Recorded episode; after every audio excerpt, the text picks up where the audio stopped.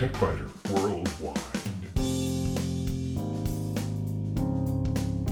It's the High Tech Podcast in plain English with an hour's worth of news in about 20 minutes. That's because we leave out the commercials, the station breaks, the sports, and most of the jingles.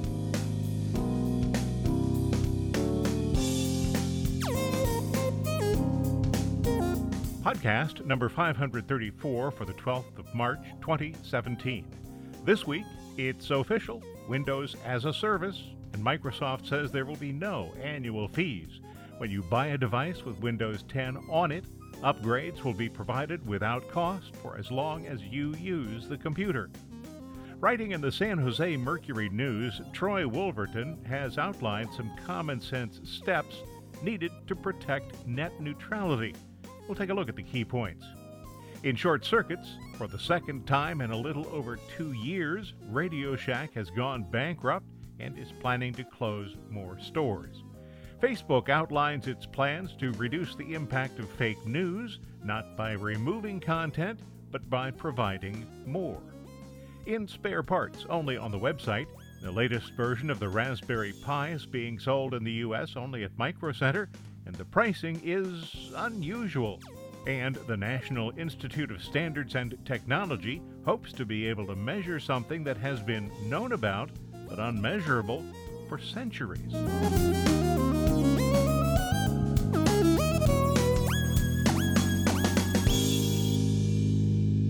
Windows as a service.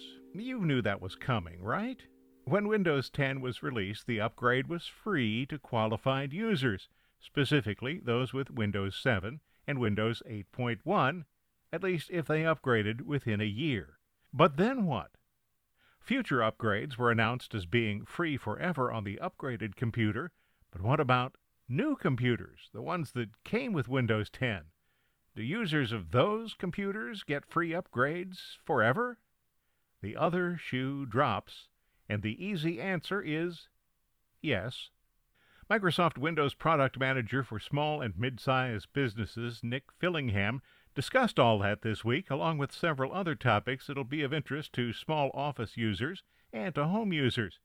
Let's start by defining some of the terms. Well, Windows as a Service is a new way for us, for Microsoft, for the Windows team, to deliver the Windows operating system uh, to our customers. There's really two things you need to know about Windows as a Service. The first is that once you are on Windows 10, once you have Windows 10, you will receive updates for free uh, for the supported life of your device. That is, as, as long as your device is still functional, uh, as long as you're still using your device, uh, you will continue to receive updates to Windows 10, both feature updates and security updates. That means you pay for Windows once, period. That makes a lot of sense, and it's what I hoped that Microsoft would do when Windows 10 was released, but I didn't expect it to be the final decision. So, that's good news. Whether you're an enterprise user, a small office user, or a home user, you'll welcome this. The system is being designed so that it will deliver updates on a predictable schedule. It means feature updates, and those are new capabilities, new functionality that we release the operating system. Those things are going to happen two to three times per year. And then every month, we will have quality updates. And a quality update is really addressing uh, security and stability uh, in the operating system itself. Fillingham talked about builds, testing, rings, and releases. The Windows Insider program has been around since the early days of Windows 10. The objective is to perform initial testing with a relatively small number of computers and then to widen the exposure. We have our engineering teams uh, here in Redmond and around the world, and they're, they're working on their individual features and their individual uh, fixes. Uh, and as they work on a feature and a fix, that goes into a build that gets validated against you know, a small number of, of PCs, a small number of machines, both physical and virtual, somewhere in the hundreds to thousands. Then at some point, those get accumulated uh, into a larger build, which gets uh, tested against more machines, in the, more in the tens of thousands of range, tens of thousands of PCs, again, both physical and virtual. And then, once we have a collection uh, of those features and capabilities that we feel uh, are, are, ready to be tested by a broader group, we now have a new program called the Insider Preview uh, Program. And anyone can join that. Any person, member of the public or a business can join the Insider Preview Program. And that allows you to get access to builds of Windows 10 before they are made generally available. Uh, and we have three rings at the moment, or three uh, layers to the Insider Preview program. We have a fast ring, a slow ring, and a release ring. The one thing that's important to understand is this. Even slow ring releases should not be used on a production computer, and that means any computer that you depend on for daily work. Fast ring users will see frequent, buggy updates. These are definitely not stable. Slow ring users will see updates that are much less frequent, but have considerably fewer bugs. The release ring is safe for production machines as long as they're not mission critical. So you might consider using release ring for some of the computers in the office, but not the one that does your billing. And then the current branch ring. That's the version that's generally available, the one that will be pushed out to most users. If you are on the, uh, the Home edition of Windows 10 or the Pro edition of Windows 10, uh, and if you're on the Pro edition but you haven't selected uh, to defer updates, you will receive feature updates to your PC once they are released to the current branch. So current branch means general availability, general broad availability of a new set of features for Windows 10. The next version is called Creators Update, and it's available right now in the fast ring of the Windows Insider program. So if you want to see what's coming in Creators Update, if you want to get ahead of the curve, if you want to start testing, uh, go and join the Windows Insider Preview program, uh, and you will get access to pre-released versions of the Creators Update. Enterprise users will receive the current branch for business releases. These are typically about four months behind the current branch releases.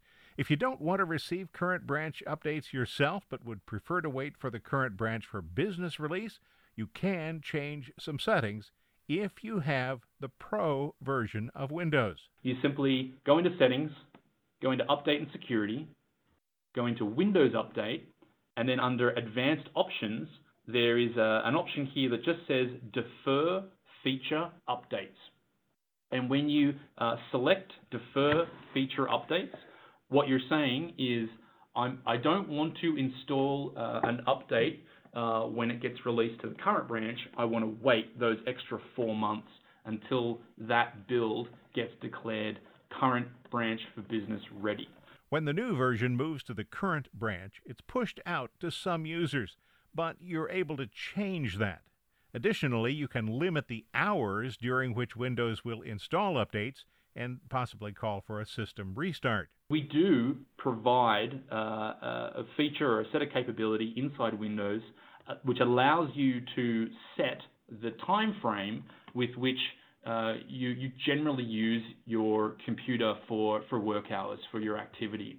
And basically, setting active hours is telling the computer, these are the hours during the day that I generally use my PC and need to be productive, and I don't want you to be installing updates.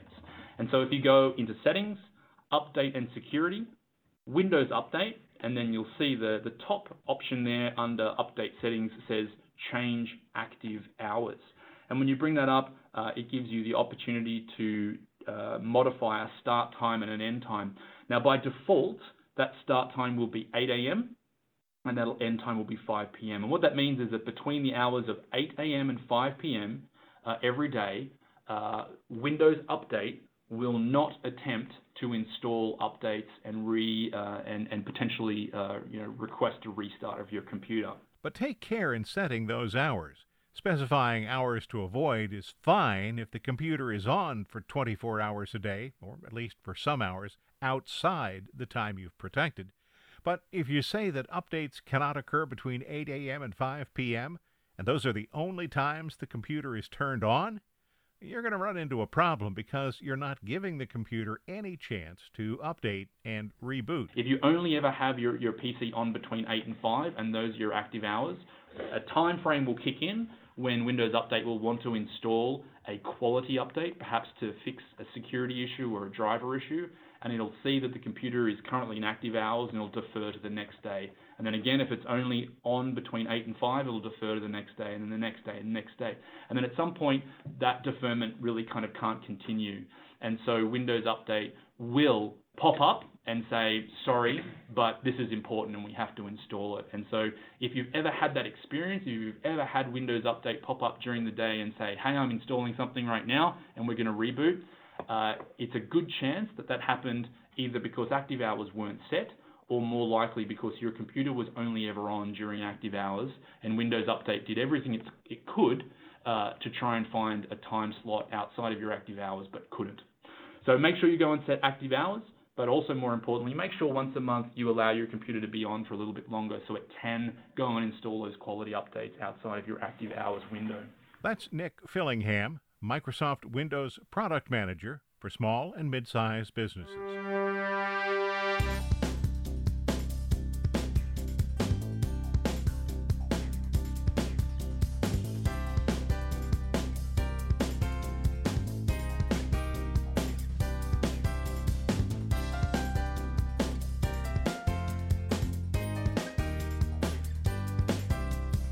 Writing in the San Jose Mercury News, Troy Wolverton says net neutrality is under threat, but you can do something to defend it. Naturally, that caught my attention because net neutrality has been mischaracterized as a political issue, mainly by the telecoms and the internet service providers who simply want to increase their profits. The key, Wolverton says, is communicating with the Federal Communications Commission. Before the FCC can kill off net neutrality rules, it'll have to go through a formal rulemaking process, Wolverton notes.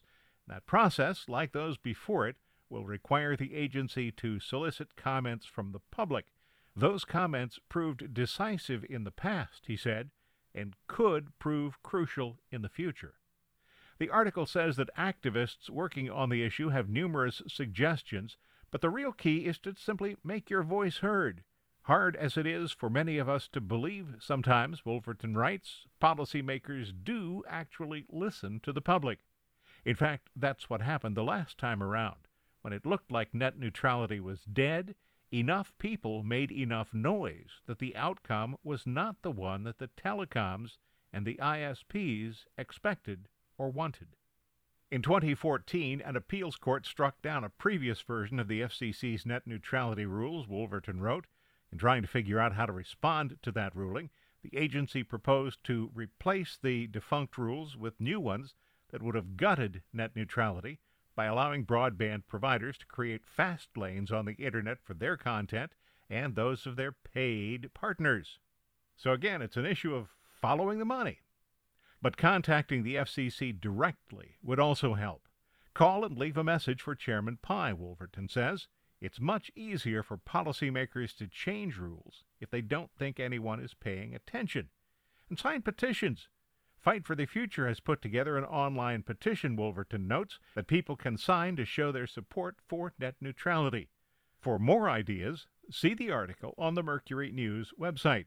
There's a link to it from the TechByter Worldwide website.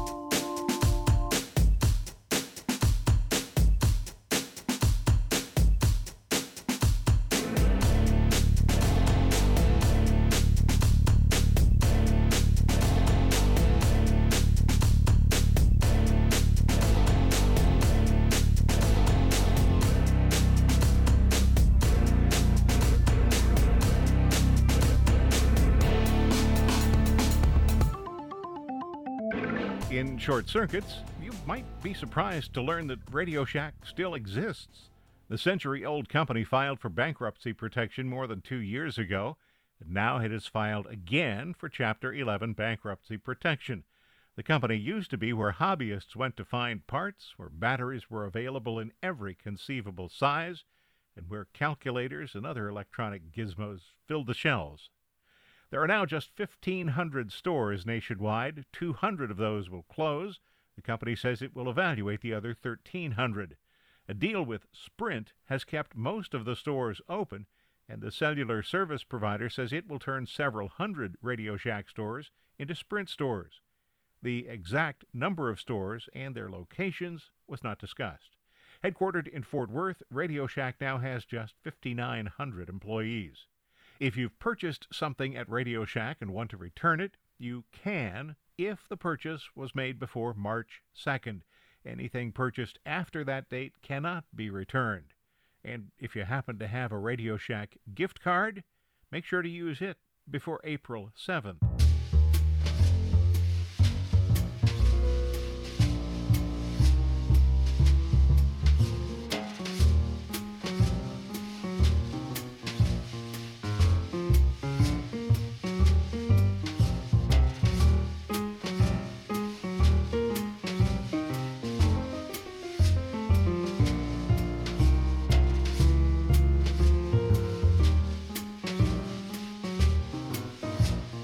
Of information shared on Facebook is demonstrably false, and the company has promised to do something to combat the lies. One part of the solution is warning labels. The labels will be applied to items that have disputed content based on fact checking by the Poynter International Fact Checking Network, which includes organizations such as PolitiFact and Snopes.com.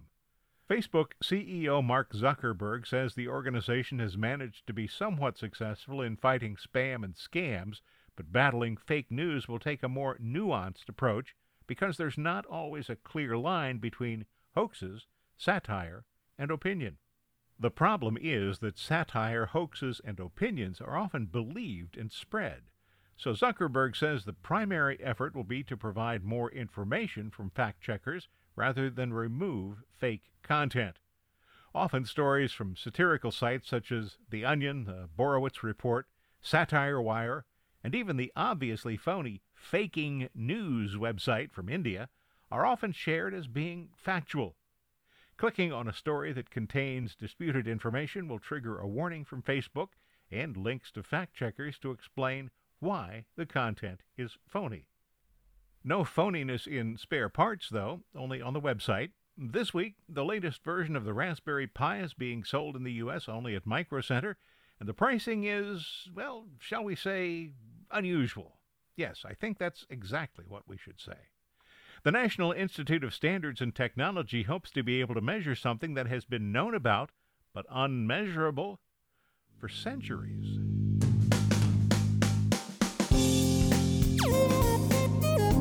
Thanks for listening to TechByter Worldwide, the podcast with an hour's worth of technology news in about 20 minutes. I'm Bill Blinn. Be sure to check out the website www.techbyter.com. And if you like, send me an email from there. See you next week.